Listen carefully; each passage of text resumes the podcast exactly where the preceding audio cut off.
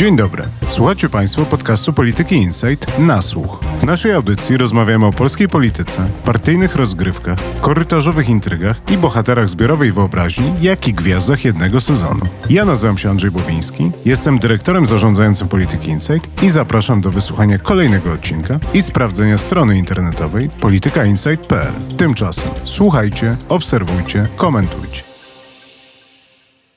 Jest środa 18 października. Dziś z Wojtkiem Szackim podsumujemy wybory i zastanowimy się, co ich wyniki mówią nam o scenie politycznej, o wyborcach i o przyszłości politycznej Rzeczpospolitej.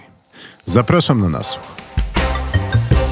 Wojtku, wypisałem sobie pięć tez, które chciałbym poddać pod dyskusję, ale zanim przejdziemy do moich pięciu tez, to zacznę od pytania porządkującego. Jak ważne, Twoim zdaniem, były to wybory? No, ja jestem antyfanem patosu, a tutaj obawiam się, że odrobinę patosu może wjechać na początek tej rozmowy. Uważam, że to były super istotne wybory, ponieważ decydowaliśmy w nich o tym, czy ta liberalna demokracja, którą w Polsce mamy i którą stworzyliśmy i tworzyliśmy przez ostatnie z górą 30 lat, się utrzyma. Ponieważ było dla mnie dość oczywiste, że jeśli PiS wygra trzecią kadencję, to zdemontuje te kawałki tej liberalnej demokracji, które się jeszcze ostały, czyli prawdopodobnie oznaczałoby zwycięstwo PiS, osłabienie niezależnych mediów. PiS by na pewno próbował przejąć media, tak jak to próbował robić w kadencji poprzedniej z mieszanymi sukcesami. To byłoby dokończenie tak zwanej reformy wymiaru sprawiedliwości. To byłoby wreszcie uderzenie w samorządy lokalne, w liberalne i lewicowe NGOsy, odbieranie im funduszy i wspieranie własnych. No i wreszcie już na sam koniec byłby to czas wielkiej wojny z Unią Europejską, w wyniku czego prawdopodobnie nasza pozycja i tak nie najmocniejsza w Unii Europejskiej byłaby jeszcze słabsza. Więc to była stawka tych wyborów. Uważam, że ta stawka była bardzo wysoka i w związku z tym sądzę, że te wybory były najważniejsze od wielu, wielu lat. Nawet gdyby ograniczyć się tylko do tego, to te wybory były właśnie super istotne, ale już na finiszu, już gdy poznaliśmy ich wyniki, okazało się, że te wybory stały się jeszcze istotniejsze, a to dlatego, że frekwencja przekroczyła wyraźnie 70%, była rekordowa w historii i to sprawia, że te wybory są jeszcze ważniejsze niż się to zrazu wydawało. No więc ja zgadzam się w tym, że PiS chciałby domknąć system, jak zwykło się mówić. Natomiast moim zdaniem PiS nie był do tego zdolny, ponieważ był zbyt słaby i wynik tych wyborów to też pokazał. I myślę, że wszystko, co nastąpi po tych wyborach, też pokaże, dlaczego i jak bardzo PiS nie byłby w stanie przeprowadzić tych zmian, o których mówisz, które jeszcze raz prawdopodobnie chciałby przeprowadzić. Natomiast dla mnie najważniejsze wybory to nie są te wybory, tylko to będą wybory następne. Jeżeli używamy metaforyki batalistycznej, to dla mnie te wybory były bitwą, która została wygrana przez liberalną demokrację. Natomiast wojna trwa i to następna bitwa, czyli następne wybory kiedykolwiek nadejdą, będą ważniejsze dla przyszłości liberalnej demokracji w tym kraju. Ale do tego chętnie wrócę na koniec naszej rozmowy. Z przyjemnością. Zaparkujmy ten wątek i przejdźmy do moich tez, proszę. Pierwsza moja teza brzmi tak. Wysoka frekwencja nie jest dana raz na zawsze. To był głos sprzeciwu, głos za zmianą. No i tutaj ja z kolei troszkę się pewnie nie zgodzę, bo ja obserwuję te wyniki frekwencyjne wyborów od lat i widać trend zwyżkowy. I dochodzimy po prostu do takiego poziomu frekwencji, jaki znają ludzie w Europie Zachodniej. Tam taki poziom frekwencji 65 plus, 70 plus jest dobrze znany, nie jest niczym nadzwyczajnym. My bardzo długo mieliśmy do czynienia z wyborami, w których głosowała mniej więcej połowa Polaków. Później to zaczęło iść w górę. Już w poprzednich wyborach w 2019 przebiliśmy 60% w wyborach parlamentarnych. Później w wyborach prezydenckich jeszcze ten rekord pobiliśmy. W drugiej turze wyborów prezydenckich głosowało ponad 20 milionów Polaków, a ponad 10 milionów, które dostał Rafał Trzaskowski, nie wystarczyło do tego, żeby zdobyć prezydenturę. Teraz mamy kolejny rekord, najlepszy wynik frekwencyjny w historii trzeciej RP, który no, chyba najlepiej ilustrują te kolejki, które oglądaliśmy jeszcze po północy ludzi czekających na możliwość oddania głosu w wyborach parlamentarnych. Sądzę, że to zostanie z nami na dłużej. Być może już taki wynik 74% prędko nie wróci, ale sądzę, że ci ludzie, którzy już raz zagłosowali, będą dalej głosowali. Myślę, że zostanie to z nami na dłużej. Ja mam takie poczucie, że ta wysoka frekwencja nie zawdzięczamy jej szerokiej ofercie politycznej, która została rozpostarta przed wyborcami, tylko on był mimo tej oferty politycznej.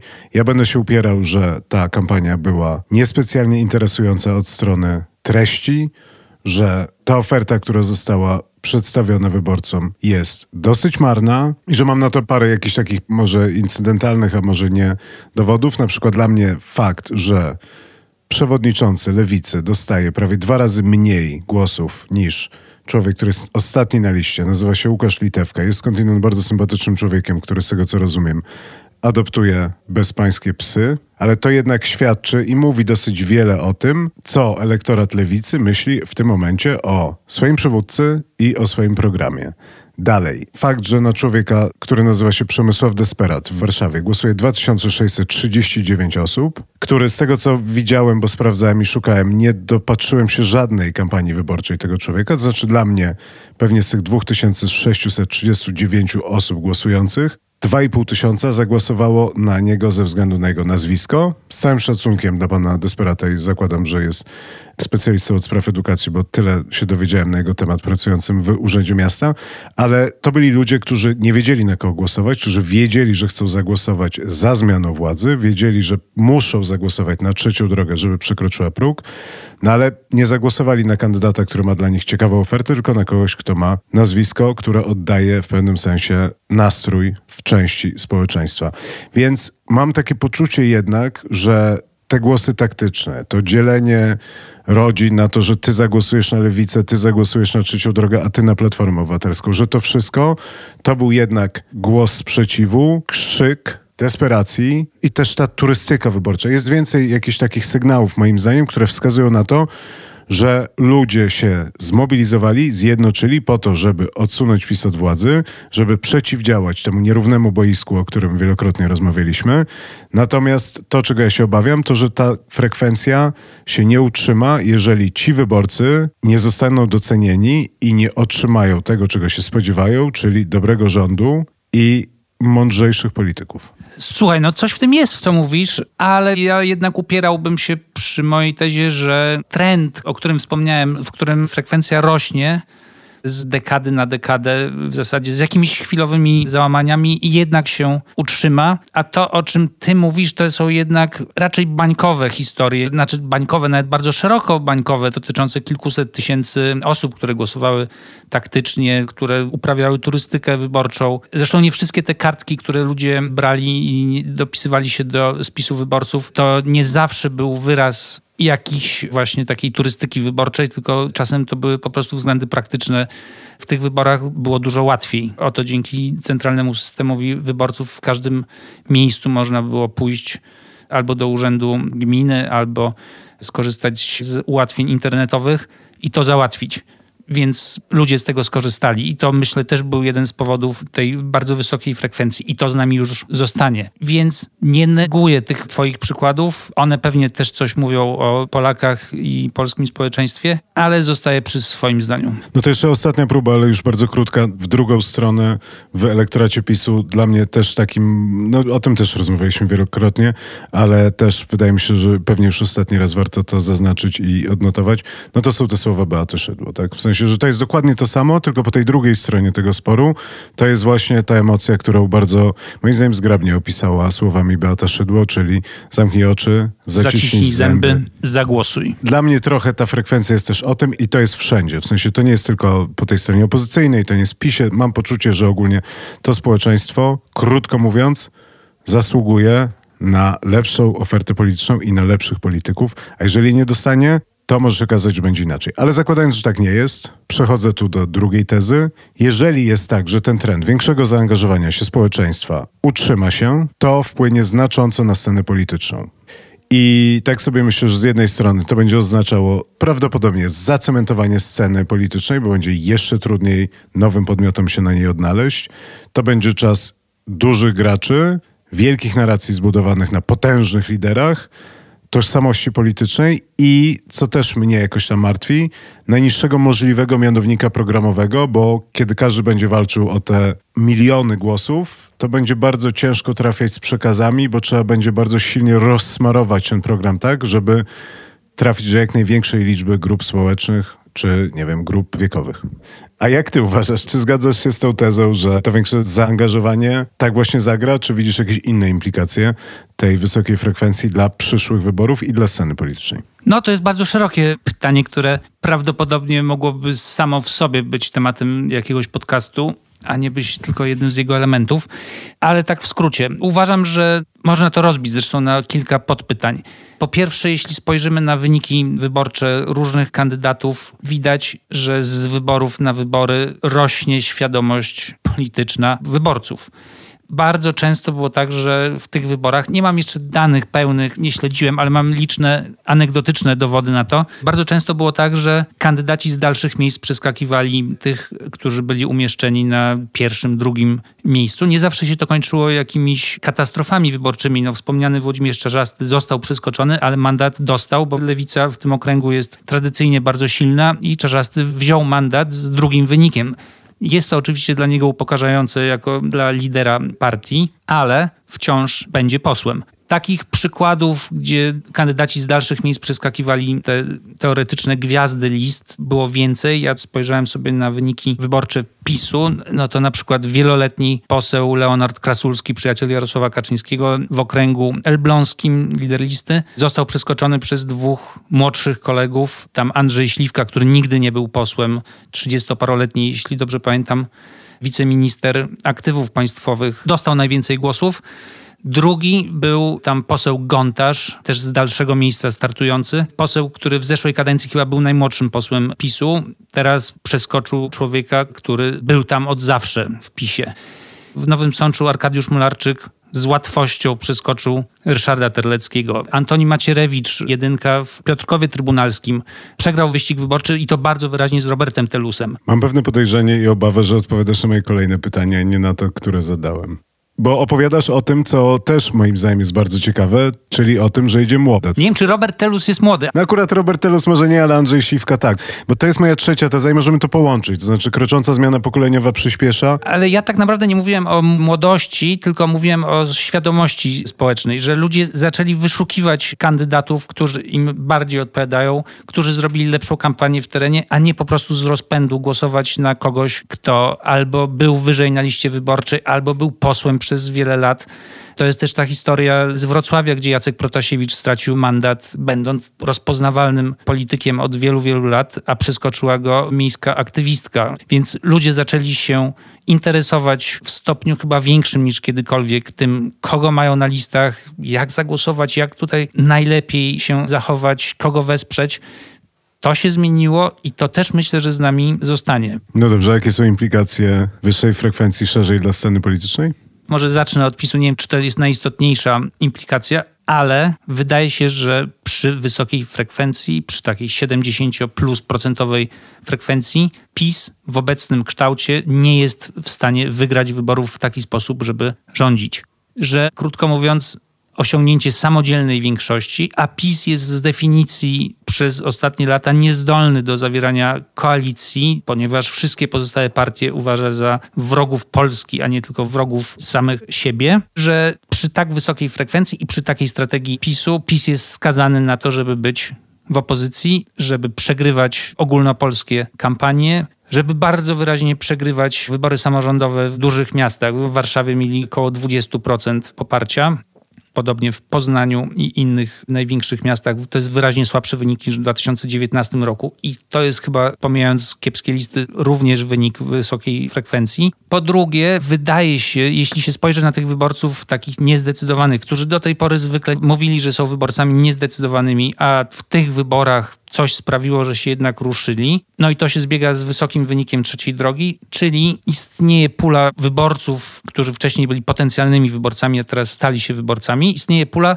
ludzi, którzy mają poglądy centrowe, bo najczęściej oni deklarują się jako wyborcy centrowi i to są tacy wyborcy, dla których taka oferta środka trafia najlepiej. I myślę, że trzecia droga bardzo skorzystała na tej wysokiej frekwencji właśnie tą taką swoją letnią ofertą, unikanie kłótni i do przodu, że to był ten przekaz, który dla tych nowych wyborców brzmiał bardzo atrakcyjnie. To mam jedną polemikę, jedno dopytanie. ale też złośliwe. Polemika jest prosta, to znaczy wydaje mi się, że koalicjantem przyszłym PiSu, jeżeli będzie taka możliwość, będzie Konfederacja. To znaczy, że Konfederacja nie była potencjalnym koalicjantem PiSu koniec końców w tych wyborach, ponieważ PiS był partią władzy i to była trzecia kadencja i Konfederacji się to zupełnie nie opłacało. Wydaje mi się, że jeżeli ta kadencja będzie trwała 4 lata, jeżeli Krzysztof Bosak i Sławomir Mencen utrzymają się w polityce i jeżeli emocja będzie antyrządowa, jeżeli opozycja będzie szła po władzę, to PiS będzie miał naturalnego kandydata i bez większego problemu stworzy rząd z Konfederacją. Konfederacja być może będzie musiała przejść ewolucję, jeśli będzie chciała przetrwać. To znaczy może się okazać, że ten przekaz skierowany do wyborców liberalnych gospodarczo się nie sprawdzi i Konfederacja będzie musiała się unarodowić, znacjonalizować, zantyeuropeizować. No i z tymi psami też coś zrobić. Przestać jeść psy. Albo zjeść wszystkie psy, żeby problem zniknął. No w każdym razie, że będzie to bardziej taki ugrzeczniony ruch narodowy, czyli raczej Krzysztof Bosak niż Sławomir Mencen. I wtedy rzeczywiście jest możliwe budowanie jakiejś prawicy. Nie wiem, czy z całym PiSem, bo ja nie wiem, czy PiS przetrwa i w jakiej formie przetrwa całą tę kadencję, więc zobaczymy, jak to będzie, ale myślę, że Konfederacja będzie musiała się mocno zmienić, a jeśli się nie zmieni, to pewnie nie przetrwa a jeśli się bardzo zmieni, to w sposób naturalny również przez wspólne głosowanie z PiSem przeciwko rządowi nastąpi jakieś zbliżenie. No to teraz moje dopytanie, mianowicie, co wyjdzie ze zderzenia bardzo wysokiej frekwencji z polaryzacją? Wiele będzie zależało od strategii PiSu na tę kadencję. Myślę, że ta strategia jest jeszcze w powijakach i jeszcze się pewnie długo nie urodzi. To znaczy, myślę, że jej pierwszy zarys będziemy mieli najpierw w wystąpieniu tego nowego premiera, który będzie prawdopodobnie z PiSu powołany przez Andrzeja Dudę gdzieś w listopadzie. Potem w wystąpieniu przy okazji powoływania rządu już opozycyjnego, gdy Zobaczymy, czy to będzie Jarosław Kaczyński, ale ktoś z PiSu odpowie na ekspozę tego nowego premiera, prawdopodobnie Donalda Tuska. Więc czekam na ten moment i wtedy pewnie będzie można powiedzieć więcej. Polaryzacja w takiej formie, z jaką mieliśmy do czynienia, prawdopodobnie się kończy, ponieważ PiS musi siebie wymyślić na nowo i ten kurs, który obrał Jarosław Kaczyński przed wyborami, no, nie sprawdził się ewidentnie. Jeśli spojrzymy na wynik koalicji obywatelskiej, to też nie do końca zagrało. Nie ma 31% nawet ta formacja, a depolaryzujący i depolaryzacyjny Komitet Trzeciej Drogi ma ponad 14%. To jest najlepszy wynik trzeciego komitetu od bardzo dawna, który też wiele mówi o tej emocji społecznej uzewnętrznionej w wysokiej frekwencji. Natomiast ja uważam, że na jakąś formę polaryzacji i tak jesteśmy skazani. Być może będą nowe osie podziałów, być może ten spór będzie ciut inny pod względem retorycznym, skoro ta retoryka ewidentnie nie przyniosła sukcesu ale na taki porządkujący scenę polityczną spór dwóch największych graczy i tak jesteśmy w takiej czy innej formie skazani. To już kończąc ten wątek wysokiej frekwencji, myślę sobie i trochę ciebie pytam, a trochę może się ze mną po prostu zgodzisz, że no patrzę na trzecią drogę i sobie myślę, że przy bardzo wysokiej frekwencji trzecia droga jest skazana na trzymanie się razem bo przy bardzo wysokiej frekwencji oddzielnie PSL i oddzielnie Polska 2050 może mieć problemy z przekroczeniem progu albo po prostu z wprowadzeniem dużej liczby posłów. Patrząc na lewicę, jeżeli razem postanowiłoby się odłączyć w pewnym momencie, to będzie to prawdopodobnie samobójczy ruch dla tego ugrupowania i też tak naprawdę dla reszty tej lewicy, która zostanie w rozłączeniu. Więc to po prostu wydaje mi się, że jest coś, co będzie zmuszało i może to jest pozytywne, a może nie, nie wiem, to będzie coś, co będzie zmuszało, żeby ci więksi aktorzy trzymali się razem i żeby musieli unikać kłótni. No i to dotyczy też PiSu i suwerennej Polski. Znaczy, gdzieś tutaj po stronie tych mniejszych graczy musi być świadomość, że jeśli jesteś skrajnością, czy to ugrupowaniem bardzo lewicującym jak Partia Razem, czy super prawicowym jak Konfederacja czy Suwerenna Polska, że przy takiej frekwencji nawet taka liczba głosów, która kiedyś by wystarczyła do osiągnięcia bardzo dużego sukcesu, teraz ledwo wystarcza, żeby przekroczyć próg wyborczy. Konfederaci mieli więcej głosów niż w poprzednich wyborach, ale nie mogą zaliczyć tej kampanii do specjalnie udanych, nawet jeśli koniec końców okazało się, że będą mieli klub i 18 posłów, czyli ciut lepiej niż w 2019 roku. Czy to wystarczy, czy ta świadomość, że w kupie raźniej wystarczy, żeby te procesy różne zahamować, to zobaczymy. Bardzo jestem ciekaw, czy trzecia droga pójdzie razem w wyborach samorządowych. Tutaj PSL może być też kuszony równie dobrze przez Platformę, przez Koalicję Obywatelską, żeby stworzyć jakiś blok. Być może cała demokratyczna opozycja współpracująca wystawi wspólne listy w wyborach samorządowych. Te rozmowy są jeszcze daleko przed nami zapewne. No słuchaj Wojtek, to nas prowadzi do mojej czwartej tezy. Ewidentnie nie idzie nam z trzymaniem się scenariusza, ale mam nadzieję, że ta rozmowa nie będzie nazbyt chaotyczna. Moja czwarta teza brzmiała: Zjednoczona prawica nie ma przyszłości. Ty sugerujesz, że suwerenna Polska raczej musi się trzymać większego partnera, bo ciężko będzie zbudować się przy, zakładając tak wysokiej frekwencji w przyszłości.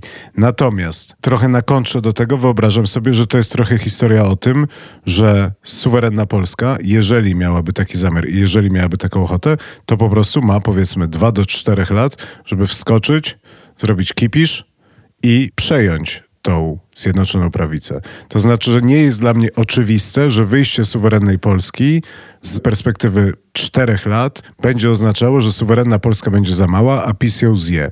Może się okazać, że to są cztery lata, które pozwolą przejąć część elektoratu i zmusić rozbitków z PiSu, żeby przyszli po prośbie do Zbigniewa Ziobry. Odważnie, romantycznie, więc ja postaram się pozytywistycznie odpowiedzieć. Myślę, że Zbigniew Ziobro teraz upaja się triumfem wyborczym i jego posłowie również, ponieważ udało im się obronić stan posiadania. Mieli 18 posłów, mają 18 posłów, a PiS stracił. Więc siłą rzeczy siła ziobrystów wzrosła wewnątrz. Po drugie, Zjednoczona Prawica jako taka zniknęła. Zjednoczona Prawica, no to był trójczłonowy twór, do którego potem jeszcze doszły jakieś mniejsze siły. Potem zaniknęło porozumienie w gruncie rzeczy, a teraz z partii republikańskiej Adama Bielana zostały zgliszcza. Jest czwórka posłów, więc trudno tutaj już mówić o Zjednoczonej Prawicy. Jest to raczej sojusz wciąż PiSu z suwerenną Polską. Dla obu stron wydaje mi się ten sojusz wciąż korzystny. Ziobryści przebąkują wprawdzie o możliwości stworzenia swojego klubu, ale na drugim oddechu dodają, że byłby to rozwód aksamitny, że chodziłoby o to, żeby prawica w Sejmie miała więcej reprezentantów, żeby miała więcej czasu antenowego, więcej pokojów. Też klub suwerennej Polski miałby jakieś pieniądze z racji tego, że jest klubem, miałby swojego przedstawiciela w konwencie seniorów że to byłoby takie techniczne podzielenie się. Nikt tam nie mówi na razie przynajmniej o jakimś takim rozejściu się na amen i tworzeniu na przykład własnych list w wyborach europejskich. Ma to jakiś sens, ponieważ suwerenna Polska w tym momencie, mimo swoich pewnych atutów, nie ma struktur, nie ma pieniędzy, nie ma całej tej kultury organizacyjnej, którą ma PiS, tej potęgi, więc mówienie o rozbitkach z PiSu, którzy będą dryfowali w stronę partii Zbigniewa Ziobry jest moim zdaniem daleko przedwczesne. I myślę, że ziobryści zdają sobie z tego sprawę, a w dodatku tak sobie popatrują na ten PiS i myślą, a może by nas tak wzięli do siebie wręcz, a może byśmy przejęli tę partię od wewnątrz. Na początek obalmy tutaj Mateusza Morawieckiego jako kandydata na następcę Jarosława Kaczyńskiego. Ten proces się, jak sądzę, już zaczyna. Jeśli masz do wyboru przejąć wielką firmę, która przynosi ogromne dochody i akurat teraz kurs jej akcji spadł, no to jest dobry moment na zakup a nie na odchodzenie i zakładanie własnego biznesu, który jest mały i nie rokuje większych szans na powodzenie. No, partia Ziobry może by się jej udało na przykład osiągnąć 6% w wyborach do Europarlamentu, ale nie sądzę, żeby dużo więcej i nie jest to specjalnie kusząca perspektywa. No więc ja oczywiście prowokowałem i ogólnie, jeżeli byłbym słuchaczem tej rozmowy, to ufałbym bardziej Wojtkowi niż sobie. Natomiast myślę sobie, że do wyborów samorządowych nic się nie wydarzy. Suwerennej Polsce w żadnym stopniu nie opłaca się pójść do wyborów samorządowych samodzielnie i tylko by mogła na tym stracić. Natomiast jeżeli wynik wyborów samorządowych, co jest dosyć prawdopodobne, byłby niekorzystny dla Zjednoczonej Prawicy, a. Jarosław Kaczyński coraz odważniej zerkałby ku emeryturze politycznej, to wyobrażam sobie, że Zjednoczona Prawica mogłaby z kolei spojrzeć z sympatią ku Ruchowi Narodowemu i rozważyć wspólną listę na wybory europejskie pod hasłami i pod flagami antyeuropejskimi, na przykład sugerując referendum europejskie, i w ten sposób wbić flagę w ziemię i zobaczyć, co się wydarzy. To, co mówisz, ma jakiś sens, chociaż nie wiem, czy to nie jest twoja kolejna prowokacja intelektualna. Natomiast ja prawdę mówiąc nie wiem, jakie tam są relacje też osobiste między Krzysztofem Bosakiem a kolegami z suwerennej Polski, a myślę, że to może odgrywać jakąś rolę. To po pierwsze. Po drugie, myślę, że ziobryści nie będą się spieszyli z tym. Ty wspomniałeś o tym. Myślę, że po przegranej wyborach samorządowych, która zgadzam się, jest bardzo prawdopodobna, że wtedy zaczną tak na poważnie myśleć. Więc spekulacje dotyczące kampanii, która będzie trwała po kampanii, która się jeszcze nie wydarzyła, są trochę przedwczesne moim zdaniem. Co nie znaczy, że tak się nie wydarzy. Myślę, że w tym parlamencie, w tym Sejmie będziemy świadkami wielu ciekawych wydarzeń, procesów, rozpadów i połączeń. Dobra, to teraz wracamy do mojej trzeciej tezy, czyli idzie młode, krocząca zmiana pokoleniowa.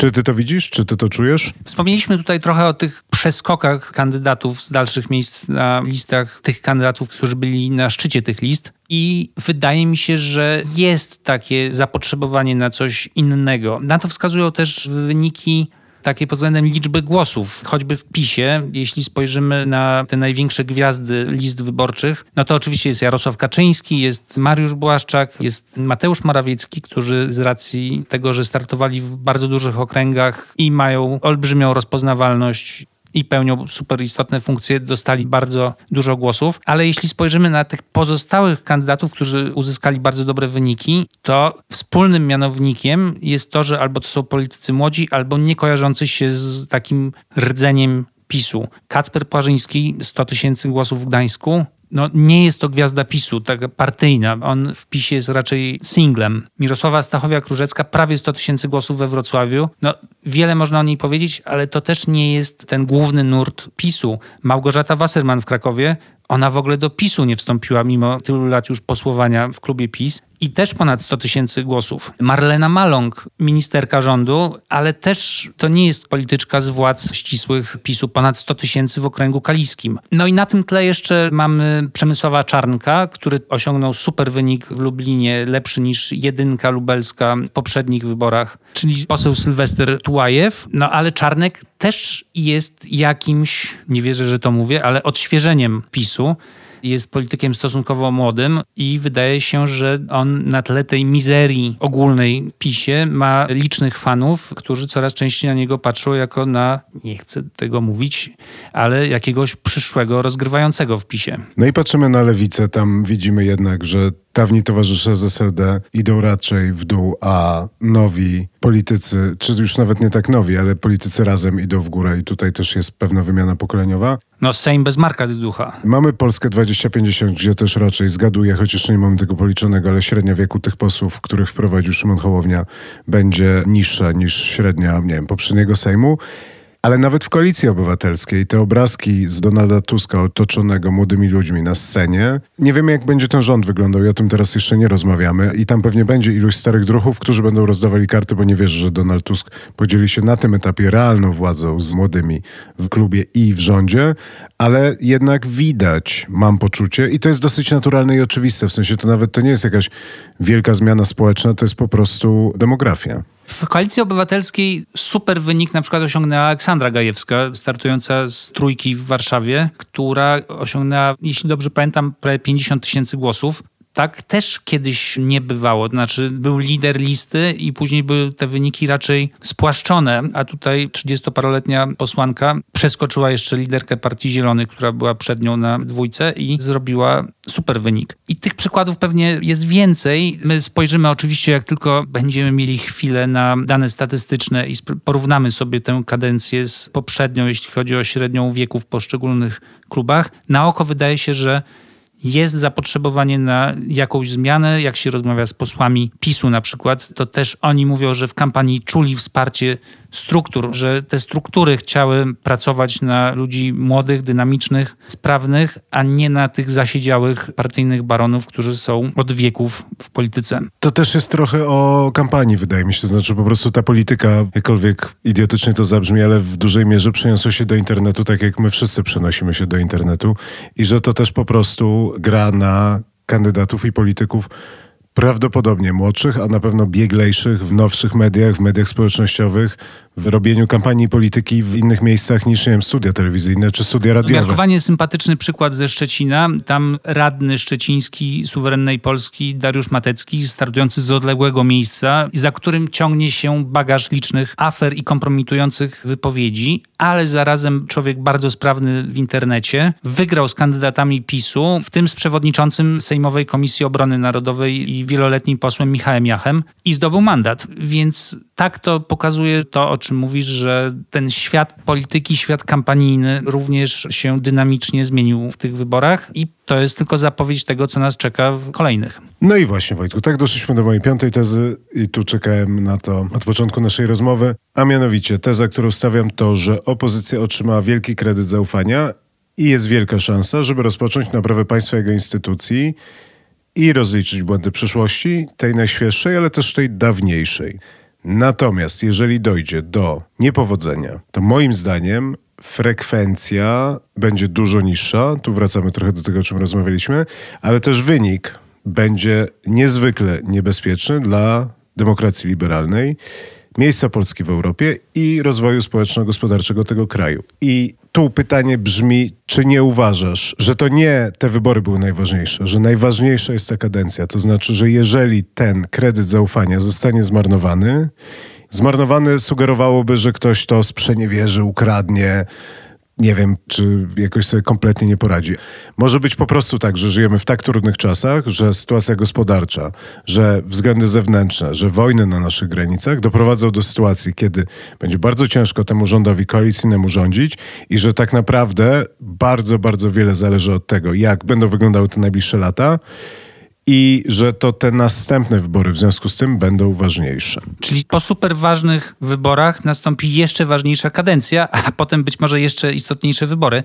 Tak, zaraz rozwinę tę myśl, ale powiem jeszcze, że w połowie tej kadencji albo nawet ciut wcześniej są wybory prezydenckie, które będą też ekstremalnie istotne, bo jeśli... Zaczyna brakować nam przymiotników. Tak, przymiotników, przysłówków, wszystkiego. W każdym razie, jeśli by temu rządowi opozycyjnemu udało się dotrwać do tych wyborów prezydenckich w dobrej formie i któryś z kandydatów z tego obozu by te wybory wygrał, to wtedy mniej istotne stałyby się te wybory kolejne, bo prezydent byłby jednak takim strażnikiem pryncypiów, powiedzmy, żeby wrócić do patosu z samego początku na słuchu. Wracając natomiast do Twojego pytania, jest tak, że dla obu głównych graczy, czyli dla obozu prawicy i dla obozu który sposobi się właśnie do przejęcia władzy, czeka wiele zagrożeń w tych najbliższych tygodniach, miesiącach, latach. PiS stracił dostęp do różnych środków dopingujących, które mu pomagały w taki czy inny sposób w trakcie tej kampanii. Zostanie wkrótce, myślę, pozbawiony wpływu na media, mówię o mediach publicznych, straci wpływy w spółkach Skarbu Państwa i to się wydarzy chyba najszybciej, a więc nie będzie już całego tego wsparcia z Orlenu, z KGHM-u, z banku PKO BP i innych tego typu instytucji. I zobaczymy, jak sobie PiS po odstawieniu tych wszystkich kroplówek poradzi poradzi.